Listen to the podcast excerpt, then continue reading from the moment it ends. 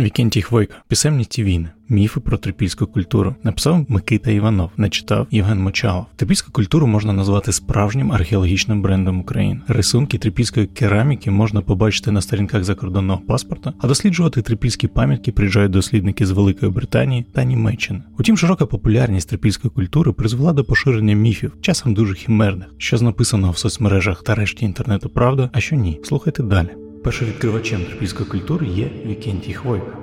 Перша річ, яку студенти-першокурсники вивчають про трипільську культуру, це те, що її відкрив у 1893-1894 роках археолог Вікентій Хвойка, коли провів розкопки на Кирилівських висотах у Києві та біля села Трипілля неподалік Обухова. Втім, як слушно зауважують Микола Бандрівський та Яна Яковишина, насправді першим систематично досліджувати трипільські пам'ятки почав польсько-білоруський археолог Адам Кіркор. Він у 1876 році виявив три пункти з мальованим посудом поблизу сіл Васильківці та Боришківці на Тернопільщині і печер Вертеба. У 1877 році Адам Кіркор продовжив свої розвідки, щоб з'ясувати, чи розписана кераміка трапляється також і в інших місцевостях, яким часом датуються знахідки. За результатами розвідок дослідник виявив сім нових місць з мальованим посудом, який, за його словами, за виробами та способом фарбування був дуже схожий на попередні знахідки.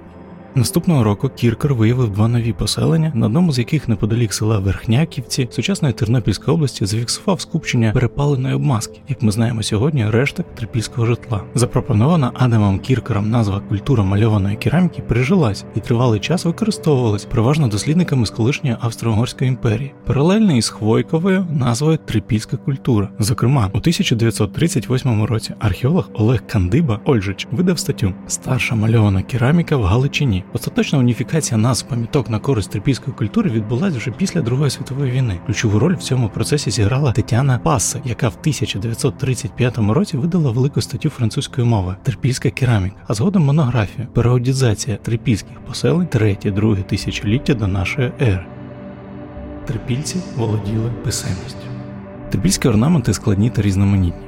Тому не дивно, що деякі люди бачать в них зразок давньої писемності та намагаються їх читати. Одну з таких спроб у 1950-1970-х здійснив колишній завідувач Подільської філії Центральної наукової бібліотеки АН УССР Микола Суслопаров. За його словами, трипільці користувалися найдавнішим в Європі звуково-буквенним алфавітом, порівнявши деякі трипільські зображення з розкопок хвойки з етруськими, фалійськими та архаїчними грецькими алфавітами, Суслопаров зміг прочитати слова гуща, янтар, червоний тощо. Ідеї Суслопарова припали до душі багатьом історикам-дилетантам, які охоче взялись цитувати його прочитань. Згадки про дешифрування трипільського письма можна зустріти в книзі фізико-хіміка Олександра Знойко Міфи Київської землі та події стародавні у статтях журналіста та краєзнавця Олега Будзея тощо. Такі інтерпретації, хоча й виглядають фантастичним, тим не позбавлені ґрунту до кінця. На трипільській кераміці справді можна зустріти позначки, які можна трактувати як символи в широкому значенні слова. Деякі з цих символів доволі виразні та позначають цілком реалістичні явища, як от живих істот, собак, птахів, лани, змій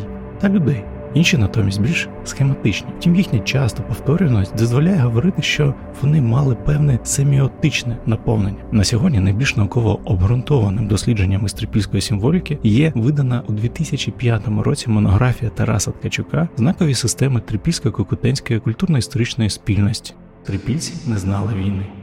Цей міф своєю появою завдячує литовській археологині Марії Гімбутас та двом її книгам Богині та боги стародавньої Європи 7000 по 3500 роки до нашої ери, міфи, легенди та культові зображення 1974 року та цивілізація богині світ стародавньої Європи 1991 року. В обох книжках Гімбутас послідовно розвиває ідею, що за часів неоліту територію давньої Європи населяли миролюбні матріархальні племена, які займалися землеробством та поклонялись великій богині матері. За словами Гімбутас, іделічний гармонійний світ було зруйновано близько середини 4-го тисячоліття до нашої ери, коли до Європи вторглися скотарські племена давних індоєвропейців, які приносять із себе патріархат та війну. Головним аргументом Гімбутас є незначна кількість зброї, датованої часами неоліту, та надлишок військового спорядження, знайденого у похованнях доби бронзи. Ідеї Гімбутас припали до душі цілі генерації феміністичних мислителів, але зазнали критики зі сторони більш консервативних археологів та істориків релігії. З погляду сьогодення висновок винятково миролюбний характер давніх землеробів, в тому числі трипільців, є застарілим. Нові археологічні відкриття показали, що населення доби неоліту було не менш войовничим ніж їхні наступники. Про це свідчать знахідки зброї, розкопки, укріплень та фіксація травм скелетів. Найбільш повна інформація про військове ремесло землеробів, які мешкали на території України за часів неоліту, зібрано в нещодавній книжці Михайла Відейка озброєння та військова справа у давніх хліборобів Європи у 6-5 тисячолітті до нашої ери.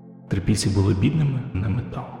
Історія трипільської металургії наразі є малодослідженою сторінкою минулого. Тривалий час дослідники вважали, що трипільці були бідними на метал та не мали власного металургійного виробництва. Причиною таких висновків була невелика кількість знахідок металевих речей трипільської культури, які можна було порахувати на пальцях. Втім, приблизно з початку 2000-х кількість відомих металевих речей почала стрімко зростати. Зацікавлена аудиторія дізналась про знахідки мідних сокир тесел та пласких сокир, а також скарбів мідних прикрас. Загалом станом на сьогодні науковці знають про понад 300 металевих предметів, які можуть бути датовані часом трипільської культури, більшість з яких поширені на Волині, Поділлі, Буковині, Центральній Україні тощо. Окремо слід згадати про розкопки 2015 року в місті Кам'янець-Подільський, трипільської ливарної майстерні етапу С1, якими керував Дмитро Чорновол. Під час археологічних робіт дослідники виявили рештки одноповерхової споруди господарського призначення, а поруч із нею сміттєву яму, заповнену господарськими відходами. Розібравши сміттєві відходи, археологи натрапили на горілий шар, всередині якого було понад 40 фрагментів ливарних чаш. На кожному з фрагментів були помітні залишки оплавленої міді, що затекла в тріщини, які утворились від нагрівання та охолодження чаш.